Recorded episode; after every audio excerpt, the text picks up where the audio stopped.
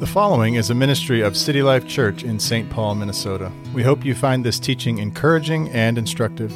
Perhaps you are currently a follower of Christ or are perplexed, skeptical, or even antagonistic to Christianity. Regardless, we would love to hear from you. Please contact us at info at citylifetc.org. Thank you for listening, and please contact us if we can be of service to you. Peace be with you.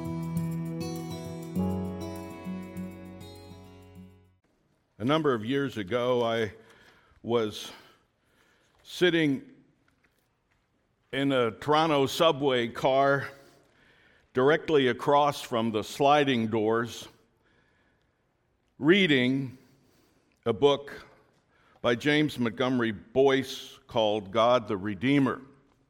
And I was holding the book up intentionally so that everybody could see the title.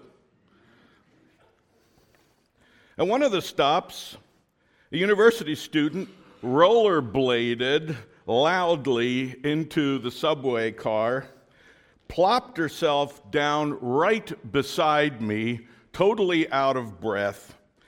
When she calms down, she pulls out a book from her bag and starts to read.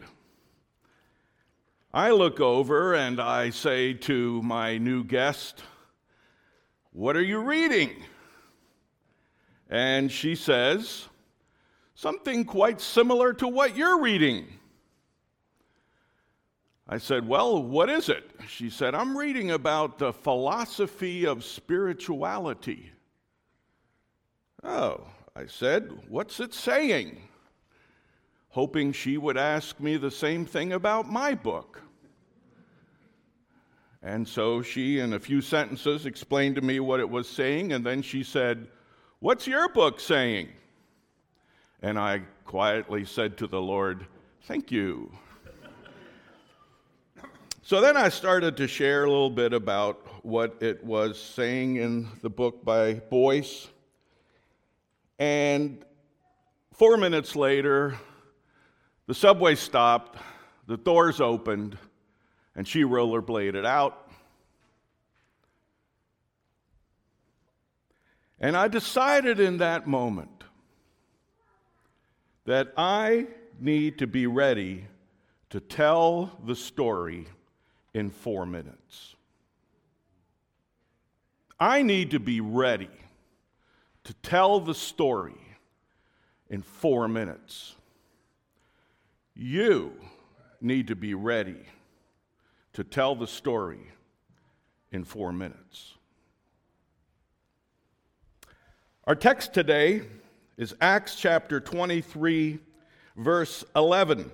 Paul is sitting in the prison in Jerusalem, and it says in 23:11, "The following night the Lord stood by him and said, Take courage, for as you have testified to the facts about me in Jerusalem, so you must testify also in Rome.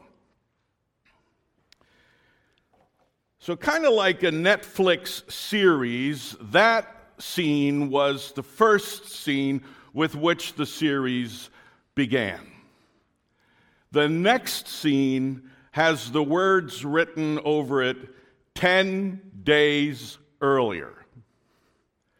We now go back to 2117, not the year, but the chapter and verse. 2117, Paul and his uh, friends, including Luke, who's writing this account, arrive in Jerusalem. The next day, Paul meets with James and the elders of First Presbyterian Church in Jerusalem. Now, you're laughing, but the fact of the matter is that the elders here are called, as I've shown you in previous weeks, presbyteroi, from which we get the word Presbyterian. It just simply means it's a church that is directed, governed, uh, led by a multiple number of presbyteroi, or translated elders. James, this is the disciple of Jesus, the brother of John, one of the three of the close circle of Jesus. James is the president or the moderator of these elders. You should also know about First Presbyterian Church Jerusalem that uh, it is, by this point, a megachurch. Uh, you might remember how it got started 3,000 conversions all at once from Jews from about 15 different nations, all gathered in Jerusalem. And suddenly, overnight, you have a congregation of 3,000 people uh, that's highly multicultural. And this church has grown. Maybe by now it's 10,000 people large. So commentators speculate that they probably had sort of like the Jews would think of government about 70 elders. And Paul now meets with James, the president of the elder board, and these elders. And he reports what God has done amongst the Gentiles. Now, that would refer to you know, the last time that Paul would have seen James and a few elders would have been in 49 AD at the Jerusalem Council, the first general assembly of the church and um, Acts 15. So, since his travelings, Acts 16 through 20, which we have pursued and, and followed here uh, in, in our series through Acts, he is now giving a report to the elders of all the great things that God has done. And their response is to praise God. But They then start to voice their anxiety over a rumor that's been floating around. We're now in 2121 that Paul has been telling people, particularly Jews, wherever he travels, that they don't need to abide by the Jewish ceremonial customs anymore. Like the Jews who follow Jesus as their Messiah don't need to circumcise their sons anymore. Now, it's a rumor that Paul's been telling Jew, Jewish believers this all around the world. And, and so, what these elders are now going to say, what they say to Paul, is they want him to prove that the rumor is wrong. How is he supposed to do that? Well, they say there are four men who have somehow contracted some ceremonial uncleanness, and so they need to go now through a purificatory rite in the temple. And on the seventh day, um, they are supposed to have their heads shaved, according to the Nazarite vow of Numbers 6. And, and this is where I start getting ticked off. Paul is supposed to pay for their haircuts. The idea is the Jews would realize that Paul is still observing and teaching the Jewish ceremonial law and would understand it was just a rumor, but it wasn't true and all would be well. Now, I already told you I got ticked off the first time I actually realized what they're telling Paul to do here, and now I'm going to explain to you why I got ticked off. If I were Paul, I would have said, Hold on a second. I am paying for this? I'm just a poor missionary, right? You guys are a mega church. You pay for it. It was your idea. And the other thing I would have said is you're actually giving in to their legalistic approach to the Christian faith. You're actually letting them take what we would call today a matter of indifference, where people are allowed in the church to have different opinions on something, and you're making it into a matter of an absolute. That's wrong. Elders, don't you realize that I'm going to write a letter to the Romans about that? And I'm going to talk about the matters of indifference. And, and in fact, 1500 years later, under King James in England, they're going to start putting chapter numbers to what I, will be my letter to the Romans, and you'll see it in chapter 14. You, don't you realize this is contrary to the freedom of the gospel? And some of you are probably thinking right now, Beck, you get so ticked off about things, I think I'm canceling my counseling appointment with you. All right, I understand. And Paul, you know, what, what does Paul do? Well, maybe you want a counseling appointment with Paul because he's much more peaceable about this. He's in a conciliatory mood. He responds in the vein of 1 Corinthians 9:20, which says, you know, to the Jews, I was as a Jew, you know, I'll be all things to all men if I could just save some.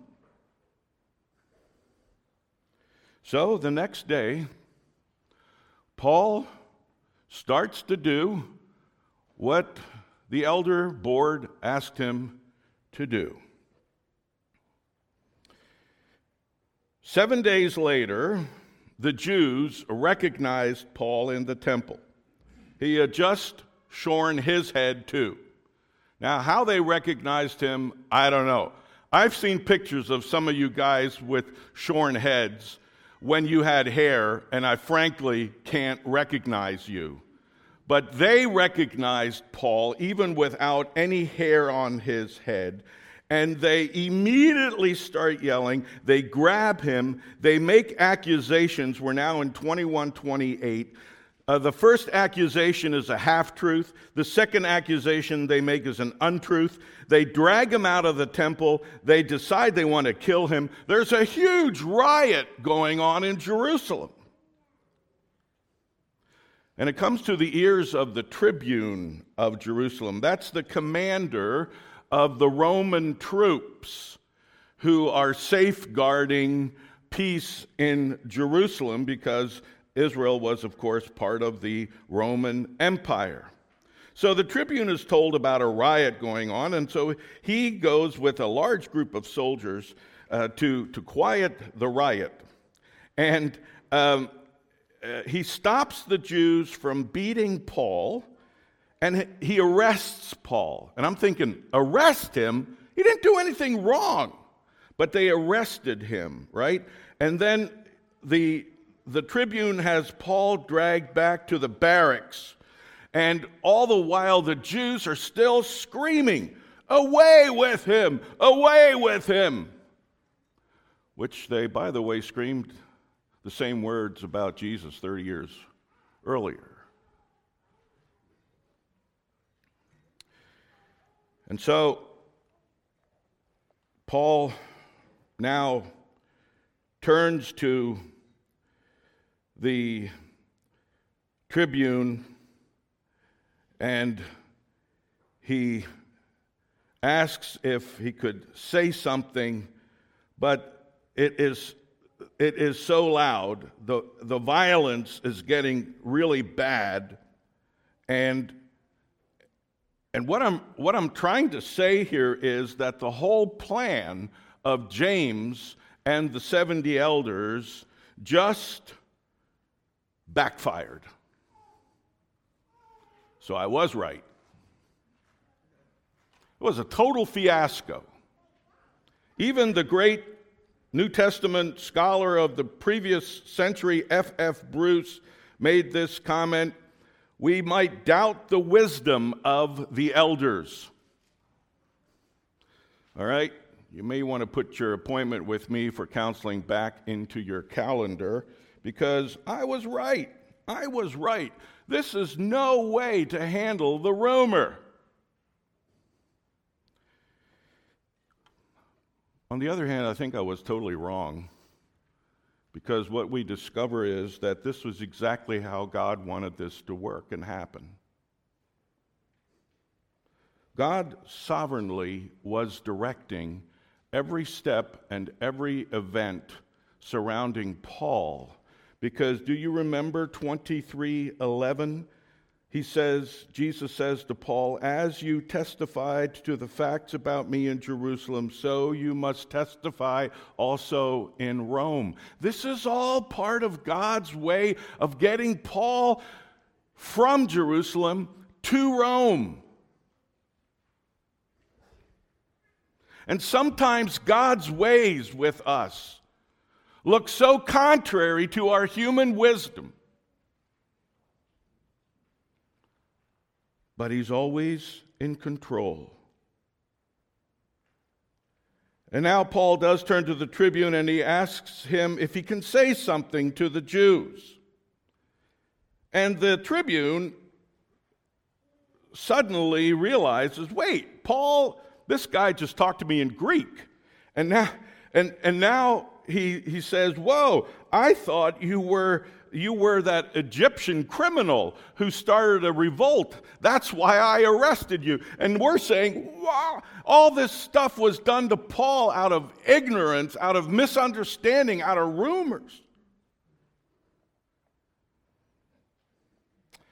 So he grants to Paul that he may say something to the Jews. Now Paul addresses the whole crowd in Hebrew, and they're all going like, "Wow, Hebrew." And so they all get quiet and listen. And we're now in chapter 22, and Paul is telling them his story. He even mentions Stephen. Remember him? Back in Acts chapter 7, the first martyr, and Paul had a hand in his death. I think the guilt feelings, though known, knowing that he had been forgiven, must have just stuck with him, or at least the bad memory of how he used to persecute Christians, even put them to death. And he even says that here to the Jewish crowd. He says, I persecuted people of the way to the death. And then he talks about how on the road to Damascus, Jesus suddenly encountered him. And Paul was, soon as he mentions the Gentiles to the Jewish crowd, we're back to a huge riot. And they all start screaming and yelling and throwing dust in the air because, as far as they're concerned, that this thing about the Messiah, that's our religion. That should not go to people who are not Jews, who are like dogs who don't know how to live well like we do, who are indecent and immoral. It should never go to those people. It should be for us only. And it's a huge riot again. And so the tribune orders Paul back into the barracks. The next day, we're now in chapter 23. Paul is standing before a Jewish council, and even that turns violent. So the tribune has to step in again. He has Paul taken back to the jail. And I'm thinking at this point, Paul, he has been through so much in the last 10 days. He must be black and blue all over. He must have cuts and bruises everywhere, maybe even a few broken bones. The guy is a mess. He's been mistreated for his faith and he's now sitting in jail all by himself. One commentator made the statement Paul never needed Jesus more than in this moment. And guess what? Acts chapter 23, verse 11. The following night, the Lord stood by him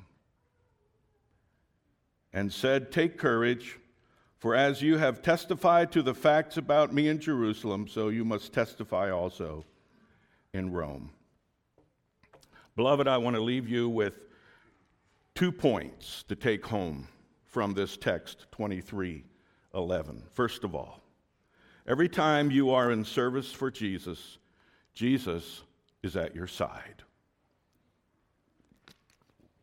Literally, these words are the Lord stood by him. The Lord stood at his side. He spoke to him. He said, Take courage, Paul.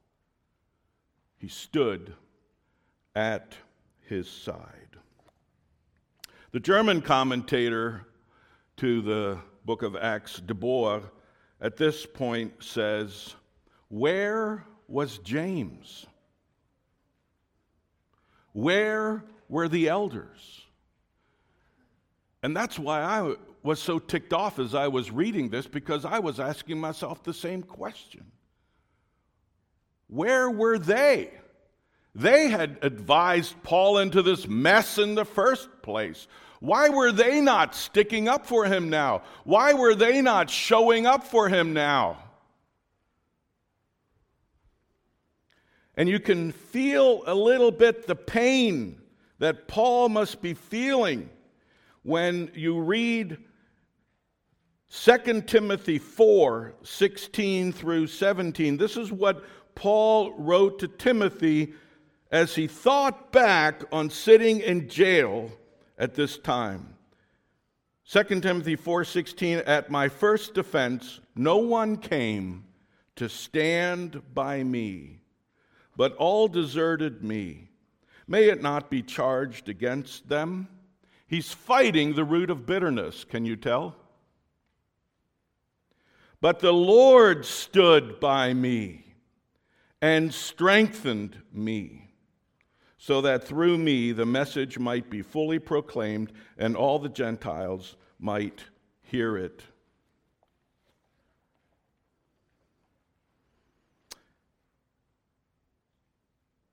The beautiful thing about this is that while those who should have showed up didn't show up, Jesus showed up. Because Jesus cares for his own. Because Jesus cares for those who have followed him into the persecution that happens when we, as followers of Jesus, start to open our mouths and to tell our stories of how we have encountered him.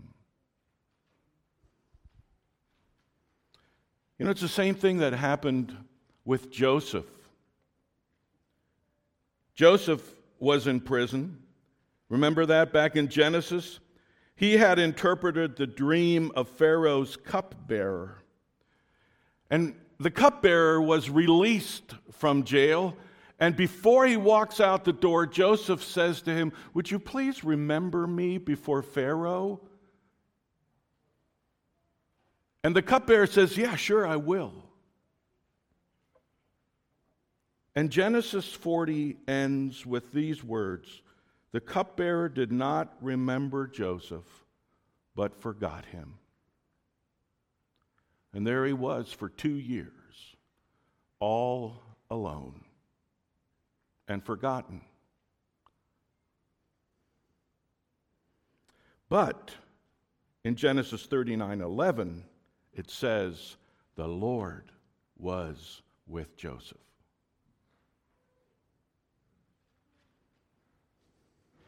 I can verify that through my own life story. This may sound a little strange to you, and I've told very, very few people this because I know that a lot of people would say, okay, he is weird. But on April 24th, 2010, three days after a major heart attack that almost cost me my life, as I'm lying in the hospital bed in Germany, wondering, am I going to die soon? Is there more to life? Is it all over? Jesus came to the side of my bed. And he spoke to me like he did to Paul. I didn't hear a voice, but I heard every word in my heart to the point that I even got out a notebook and started to take notes. And over several hours, Jesus was telling me in that hospital that there were two things he wanted me to do before he takes me home. One, he wanted me to start a church that would maybe be called something like All Nations, or something like that, where 50% of the people in it would be Germans, and 50% of the people who would be in it would be all the nationalities the Germans don't like. And that this church was to be like the imperfect and sinful replica of the perfect and sinless church in heaven, where people of every tongue, tribe, and nation are gathered in intercultural reconciliation through the power of the cross of Jesus. It became known as the Mosaic Church because God sent all these refugees from the Middle East into that church in Frankfurt. We had hundreds of conversions of Muslims to the faith in Jesus. We would baptize 20 at one shot in a worship service. And it was just the most amazing adventure that God ever put Susan and me on until, of course, we came to this church for a new adventure. But that was the first thing. And the second thing he told me to do was he wanted me to start an institute that would focus on lay people, men and women, who have no opportunity for theological education, but it would be able to train them to start multicultural churches wherever they live or work. Unless you think it was just a conversation Jesus had with me, the fact of the matter is that institute exists today. It's called Mosaics Academy. And just two days ago, I was sitting in a Zoom conference with my, my friend, my dear friend, the Sudanese guy, Yassir Eric, who, who is one of the foremost evangelists in the Arabic world today. He had just come back from Saudi Arabia. And he said, Stephen, you won't believe this. I just baptized several believers in Mecca. And the Mosaics Academy is exactly what they need online because there's no other opportunity for them to be discipled and to be taught how to multiply their faith through planting new churches. Now, the fact of the matter is, Jesus does this. He, he comes to us, He speaks to us. And he does so especially in those moments where we are beside ourselves or confused or discouraged and we don't know the way forward. And he says to Paul here, take courage, which is another way of saying, be confident in doing what you are afraid to do. Be confident in doing what you are afraid to do. And then he says, For as you testify of me in Jerusalem, so you will testify of me in Rome. This accounts for Paul going through the further hearings in Acts 23 through 26 with Felix, with Festus, with Agrippa and Bernice, the two years of imprisonment the long, dangerous journey to Rome in Acts 27, and every step of the way, the Paul we encounter is a man of calmness and confidence. And it's because Jesus promised, as sure as I am here standing by you, the way you are testifying for me in this place is the way you're going to testify me in the next place. People, you are part of the Holy Spirit's apostolic movement to people of every tongue, tribe, and nation.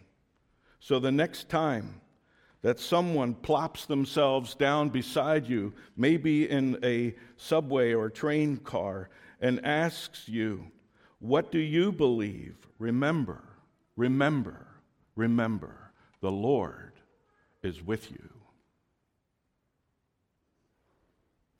I just saw a video the other day of a little boy standing in front of a pool in Salt Lake City Zoo when suddenly out of the water comes lunging a polar bear with his mouth wide open and it looks like he is ready to take off the head of this little boy. And the boy in the video doesn't move. He's totally calm. Because there was a thick glass between the boy and the polar bear. See, Jesus is like that thick glass between people who might devour you for your faith and you. So, therefore, the next time somebody asks you for the hope that is in you, remember Jesus is with you. That in the moment and every time that you are in service for Him, He is there at your side. And the second thing I want to leave with you today is so go on and just tell your story about Jesus. You notice that Jesus says here to Paul that he is to testify, he says, about me. And there's so many things we love to testify about to people. Our hobby horses, the things that we feel people need to wise up to so they don't make such a mess of things. And Jesus is saying, just testify about me. I'll talk more about what that means to testify about Jesus next Sunday. But here's the thing Paul had just done that in Acts chapter 22. He had just told the Jews his story. In fact, this is what's so cool. In the book of Acts, we have three times the account of Paul's conversion. There's something important about a conversion story that Luke thinks he's got to tell it three times.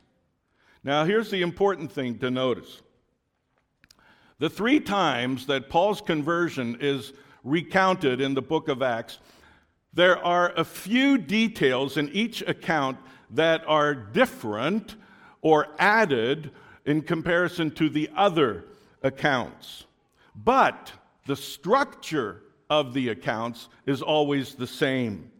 There is, like we saw in chapter 22, there's the pre conversion period where Paul is, talks about his education, how much he knew, but it all didn't matter in the end. He was in a crisis. There are longings uh, unfulfilled. That's the first part. Then the second part is his actual conversion. How did he encounter Jesus? And then there's the post conversion account. What difference does it make? Now, why am I telling you this? Because that's the way you can tell your story. Which brings me to my conclusion and a homework assignment. You didn't know this, but this is actually the first part of a two part evangelism training seminar that we decided instead of holding it on a Saturday where 20 of you would show up, I would just preach it when all of you show up. So here we go. Your first homework assignment is this write out your story as a four minute presentation. Parents, you can do this with your kids. Have yourself write out the pre conversion story in one minute's time. What were your longings? What, what started you getting interested in the things of the Lord? Then, how were you converted? Who talked to you? What did they say? Why did you decide to give your life to Jesus? Then move on to the, the last part, which is what difference has it made in your life? How has it changed you? What new hope can you now live with? Give the pre conversion account, the conversion account, and the post conversion account, and memorize it. And you say, Well, look, I'm a covenant child. I never had a conversion. I've always grown up with knowing Jesus, all right? Then Imagine if you were without Jesus, if you'd grown up without Jesus, what would have been the, the longings you would have had? What, what are the things going on in your, or that went on in your life that also go on in the lives of those with whom you're sharing your story? Talk about why Jesus is so wonderful that you would want to give your life to him. And then talk about how it's made a difference in your life and how you're growing and the new things that you're discovering as you follow Jesus. Pre conversion, conversion, post conversion. Your homework assignment is to come up with your own four minute story. And the second homework assignment is this write down the names of three people that you know who do not know Jesus. Got it? Three people that you know who do not know Jesus. Kids, you can do this as well. Three people that you know you're going to come in contact with in the next six months. And then pray three times a week for those three people that they will come to faith in Jesus. And when you meet up with them, you'll be ready to tell them your four minute story. Because the fact of the matter is, one of these days, what happened to me is going to happen to you. And you will wish you had written down your story in four minutes and were ready to present it to that person. You say, I'm scared to do that. I'm scared to share my faith. Then revert to the first point. Every time you are in service for Jesus, remind yourself Jesus is at your side. And because he is, just tell your story. Lord Jesus, help us as we follow you in this apostolic train to people of every tongue, tribe, and nation to take courage, to do what we're afraid of doing, but to do it because we know you are with us. Open our mouths and speak the words. And help us, Lord, to become people who rejoice in our stories and how they fit into your great story. And we do thank you, Lord, that you have made our stories part of your story. We praise you in Jesus' name. Amen.